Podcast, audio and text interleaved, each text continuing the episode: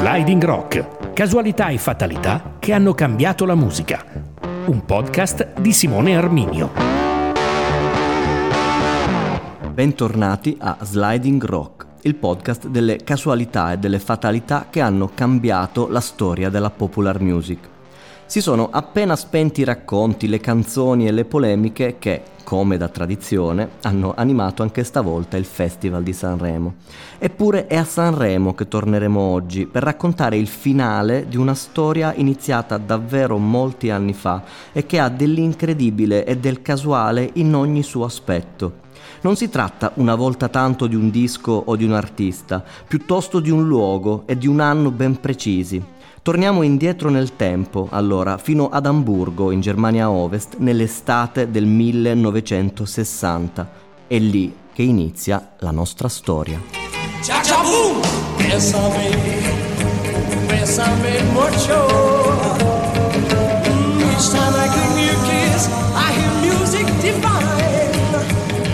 So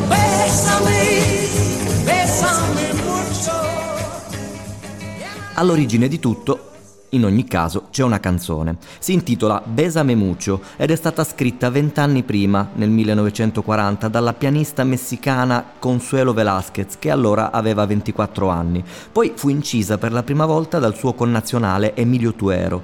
Il brano però, come spesso capita a certe canzoni che sanno tuffarsi nella storia, da quel momento in poi è iniziata a volare ad andare lontanissimo, arrivando in tutto il mondo per far sì che quasi nessuno ricordasse più da che punto punto fosse partita. L'hanno cantata tutti, merito intanto della sua bellezza e soprattutto anche del talento delle persone che di volta in volta l'hanno tramandata incidendola. Artisti di tutto il mondo, si diceva, famosi, emergenti, compresa una band di giovanissimi inglesi che in quell'estate del 1960 erano arrivati a, ad Amburgo direttamente da Liverpool per esibirsi nei localacci a luci rosse, nelle bettole de, di quella città tedesca. A loro dobbiamo la versione di Besame Mucho che abbiamo appena sentito.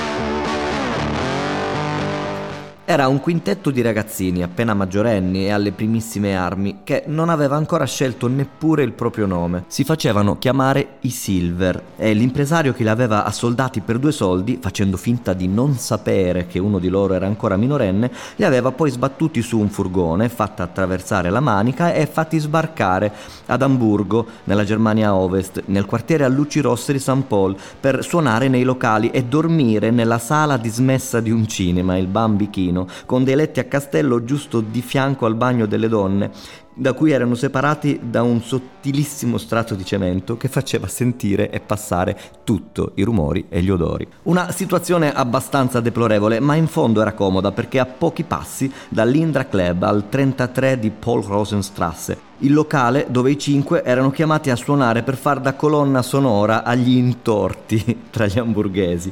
Era una specie di never-ending festival che durava tutta la settimana in questi locali di questa zona, in cui band di giovanissimi artisti o aspiranti tali provenienti da tutto il mondo, dall'Inghilterra, dall'Italia, dalla Spagna, dalla Francia e dalla stessa Germania, si alternavano sul palco davvero per tutta la serata e per gran parte della notte a turni prestabiliti. A quel gruppo di ragazzini inglesi di cui parliamo, infatti, che non avevano nessuna esperienza di palco e nessun brano proprio, spettava il primo turno, quello più scomodo, dalle otto e mezza alle nove e mezza di sera.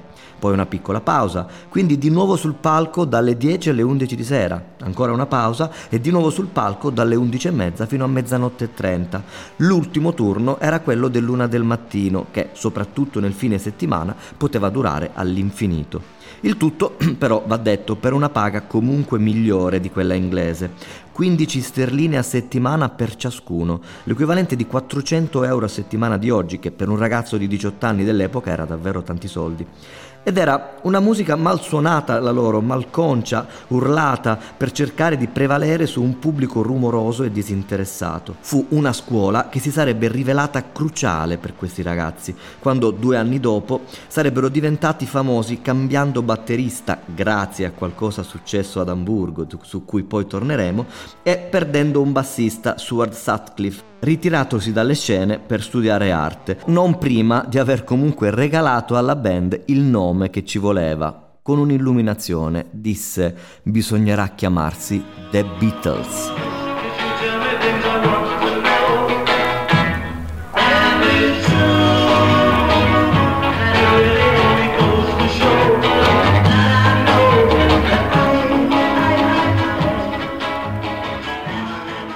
Ad Amburgo, eh, che in quel primo dopoguerra era una città ricca e rigogliosa grazie al suo porto, eh, a quel gruppo di giovanissimi perennemente in concerto nei locali del quartiere a luci rosse succedeva davvero di tutto.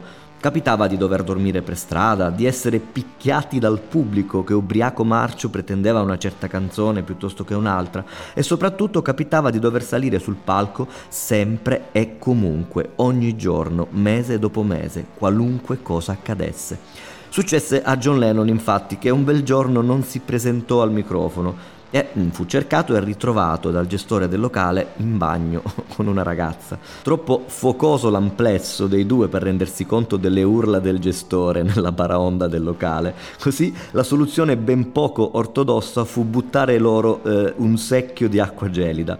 Ma ora non posso suonare così bagnato fradicio, si lamentò John Lennon, ma quella gente ci andava davvero poco per il sottile.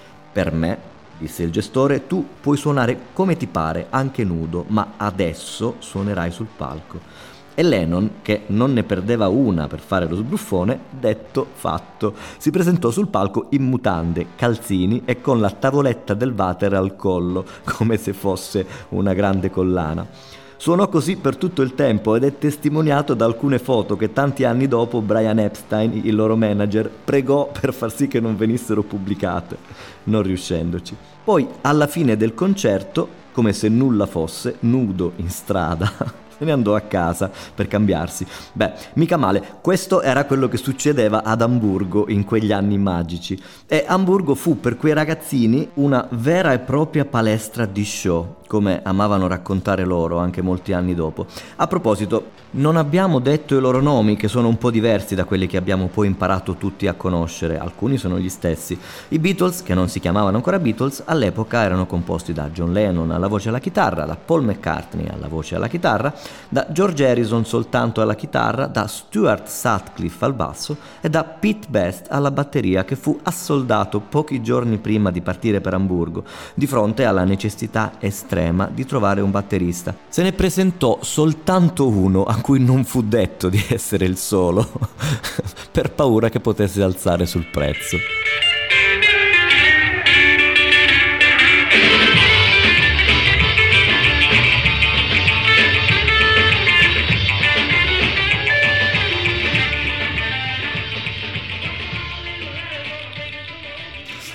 I Beatles, si diceva, non erano i soli in quegli anni a popolare l'Indla Club, lo Star Club, il Kaiser Keller e gli altri locali del quartiere a luci rosse di Amburgo. Qualche mese dopo, infatti, arrivò, sempre da Liverpool, una band destinata a dar loro del gran filo da torcere.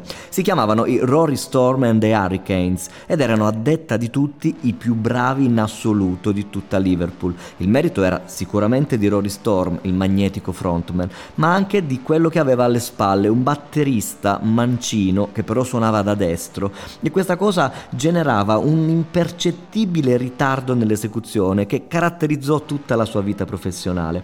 Ecco, un bravissimo batterista per l'epoca, ma soprattutto una persona di una simpatia strabordante, che ben si collegava a, a, quel modo di porsi di George, di Paul e di John che non riuscivano mai a stare seri, e che si differenziava proprio da quel Pete Best, che invece era una persona taciturna e silenziosa, che mal si amalgamava in quei mesi con la band dei, di quelli che sarebbero stati i favolosi Fab Four. Così a quel batterista concorrente i tre si legarono subito e fu una casualità e una fortuna inaudita per loro e per tutti noi perché a quella persona poi rimasero legati per il resto della loro vita. Si chiamava ovviamente Ringo Starr. Gli Hurricanes e i Silver Beatles si alternavano al microfono dei locali con una successione aritmetica E, mh, I palchi non erano nulla di speciale, erano piccolissimi e mal ridotti.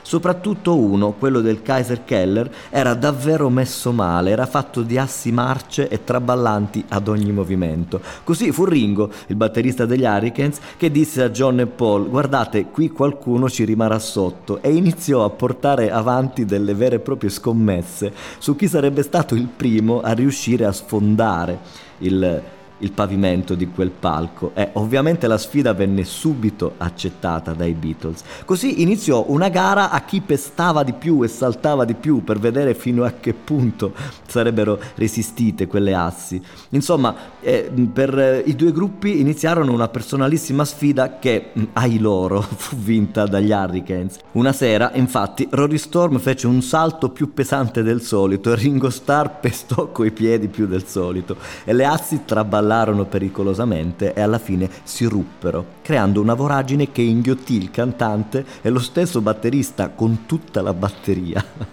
Con buona pace del gestore che, livido di rabbia, iniziò a inseguirli lungo tutta la via, pretendendo i soldi per le riparazioni. Ma beh, è il rock and roll, bellezza. But here and a hit's all mine,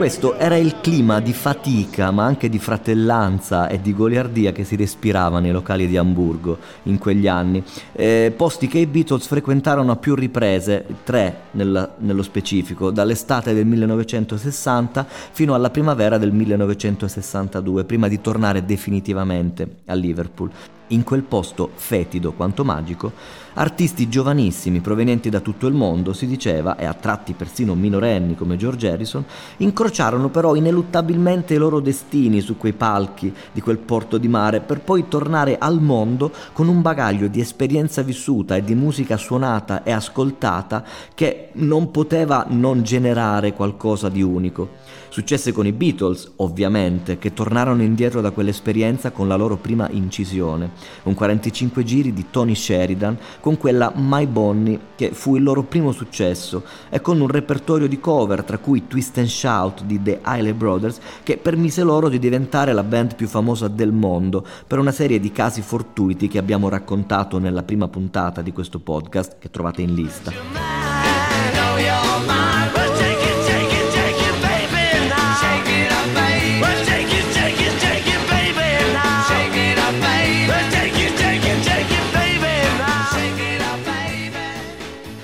Quello tra Paul, John, George da un lato e Ringo dall'altro non fu l'unico incontro casuale che segnò in qualche modo la storia della musica.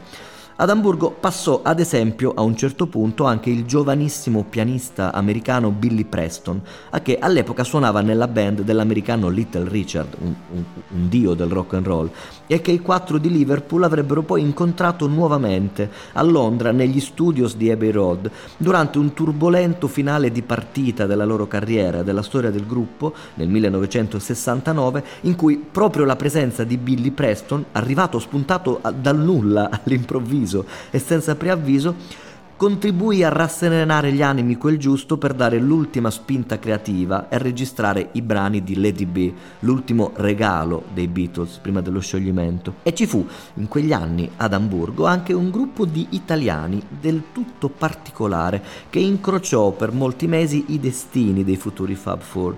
Era un gruppo di fratelli del sud, di, della provincia di Reggio Calabria letteralmente scappati da Fiumara, un paesino minuscolo, per cercare fortuna in Germania con la musica. Si chiamavano i Benjamin and His Brothers. Erano Antonio, Gegè, Franco, Domenico e il più piccolo che stava davanti al microfono, l'appena sedicenne Bediamino, che dava il nome alla band. Di cognome facevano Reitano. Questa notte passerà e nell'alba che verrà invano nei tuoi occhi guarderò. Sì, proprio lui, Mino Reitano Poi tornato in Italia avrebbe avviato la carriera solista con alterne fortune irriso dal jet set perché buonista, perché cantore dell'Italia, delle sue bellezze, perché era sposato con figli e dunque poco rocker e poco attivo sui rotocalchi scandalistici. E ecco, lui raccontava spesso dei suoi trascorsi con i Beatles, di quell'amicizia con John e con Paul e veniva puntualmente preso ben poco sul serio. Eppure a lui e al repertorio di quel suo gruppo spesso accoppiato in scaletta con i Beatles nei locali, in quegli anni hamburghesi, si devono alcune delle sonorità latine che poi hanno trovato spazio nelle primissime produzioni dei Fab Four. Una di quelle, una su tutte, è Besame Mucho, di cui parlavamo a inizio di questa puntata, e che Paul McCartney reinterpretò all'inglese. Quando una sera la sentì cantare da minoreitano, Paul saltò sulla sedia perché la conosceva. Era una canzone eh, racchiusa in un album che suo padre aveva comprato qualche anno prima a Londra e che era eh, cantato proprio da un italiano, Marino Marini, tant'è che eh, Paul McCartney credette che quella canzone fosse italiana e cantata in italiano e Mino a dirgli no, stai sbagliando, è spagnolo. Ma eh, per Paul in realtà quel tipo di musica era latina e lui la adorava proprio perché eh, gli ricordava quei brani ascoltati eh, da piccolo nel grammofono del padre e adorava a tal punto quel brano da eh, convincere gli altri tre a registrarlo nei famosi provini della Decca che realizzarono poco prima di andare ad Amburgo e che furono poi scartati poiché i Beatles vennero ritenuti non adatti a diventare famosi.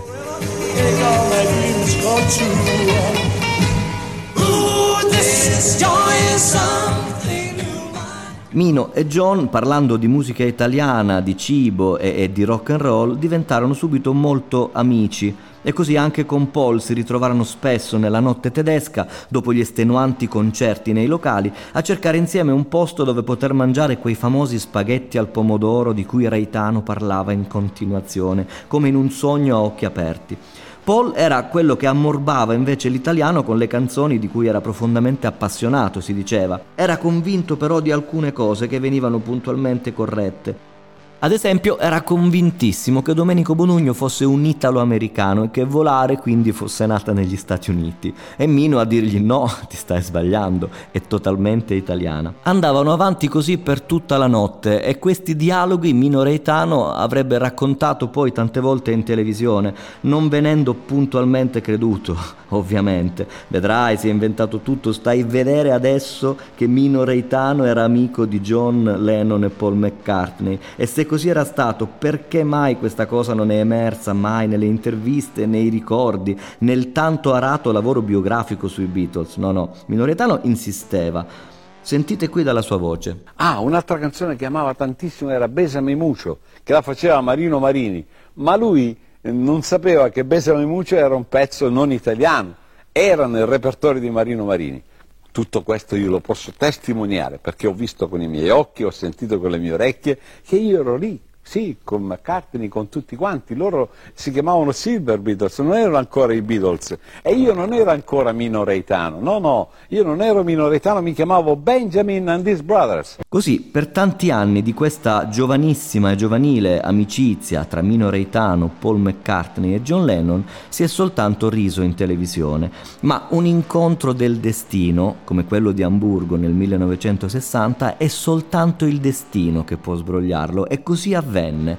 Siamo a Sanremo nel 1988. Minoretano si presenta in gara al festival con il brano Italia, che è un inno al suo paese, e in conferenza stampa dice che lui ha pensato spesso a queste parole quando da giovanissimo eh, si trovava in Germania, in una terra straniera, a cantare canzoni italiane e a sentire una profonda nostalgia per il proprio paese e al tempo stesso un orgoglio dell'essere italiano. Ecco, la platea a queste parole già mormora e bofonchia qualche risata, ma lui continua e ricorda che in quegli anni, eh, insieme a lui a suonare, c'era quel gruppo di eh, inglesi di Liverpool che poi sarebbero diventati i Beatles e con cui era molto amico. La sala stampa rumoreggia scorreggia, stavolta si ride ancora dai con questa storia. Lui insiste dicendo che gli piacerebbe incontrare ancora una volta Paul McCartney e l'occasione, beh, potrebbe essere arrivata perché nel frattempo vengono svelati i nomi dei super ospiti di quella edizione del Festival di Sanremo e nell'ultima serata, la serata finale, quella di sabato 27 febbraio del 1988, sarà proprio Sir Paul McCartney a salire sul palco, cantando due brani, Upon a Long Ago, tratto dal suo ultimo album dell'epoca All the Best, è pubblicato l'anno prima, e Listen to What the Man Said, un brano più vecchio risalente ai suoi lavori con i Wings. Tutti cominciano a darsi di gomito, vedrai che il calabrese farà qualche brutta figura, si presenterà da Paul McCartney che non lo riconoscerà e verrà smentito dai fatti con quelle sue storielle, perché magari si saranno incrociati, ma figurati se erano davvero degli amici. Ma in ogni caso Benjamin Reitano non farà nulla di tutto questo. Forse ferito dalle ennesime battute, dai risolini e dalle gomitate, se ne starà nel suo a partecipare ad una gara che nel frattempo si rivelerà subito molto molto combattuta anche per lui. Fin da subito si capirà infatti di una canzone destinata a lasciare il segno, quella Perdere l'amore di Massimo Ranieri che dalla prima esecuzione accenderà subito i cuori di tutti facendo intuire che probabilmente si sarebbe lanciata nella storia. E poi anche quella Italia di Mino Reitano eh, ebbe una sua storia ben particolare perché fin da subito divise tutti in due, tra chi l'apprezzò molto e chi invece la giudicò eccessivamente pomposa, malinconica, neomelodica, patriottica, eh, cominciando a dare del gran filo da torcere a Mino Reitano che dovette subire durante la gara eh, le prese in giro, le caricature quasi in tempo reale.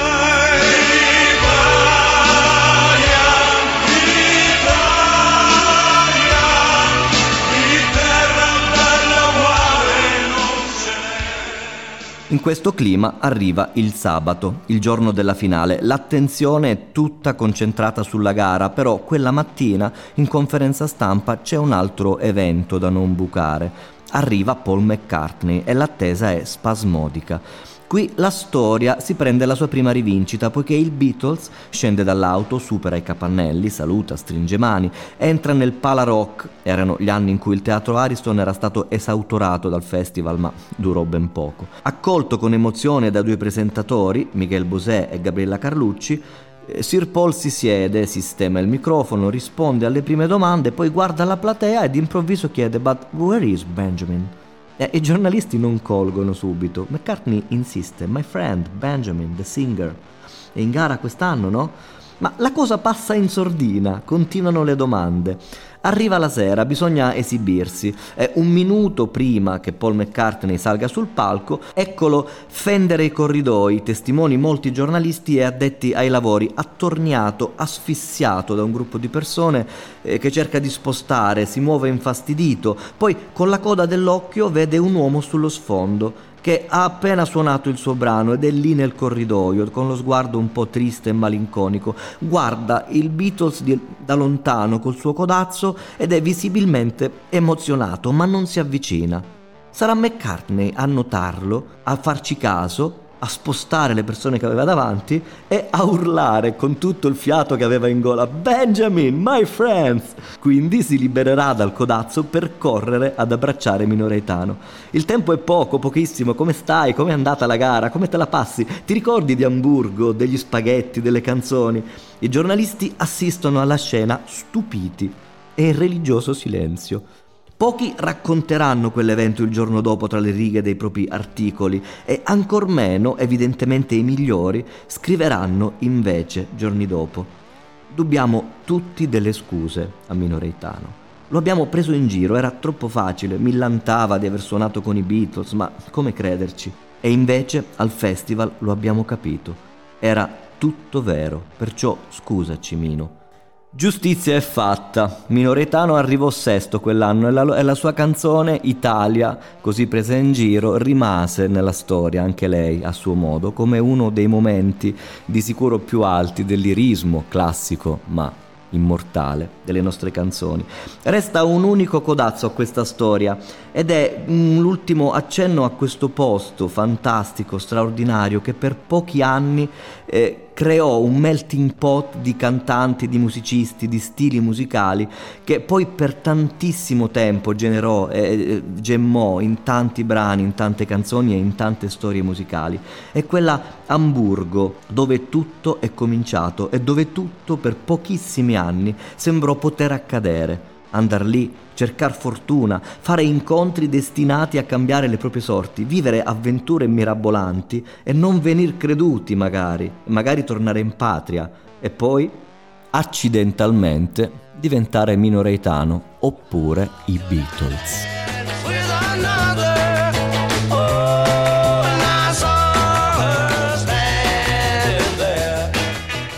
Questo era Sliding Rock, il podcast delle fatalità e delle casualità che hanno cambiato la storia della popular music. L'appuntamento è per venerdì prossimo con un'altra storia. Ciao!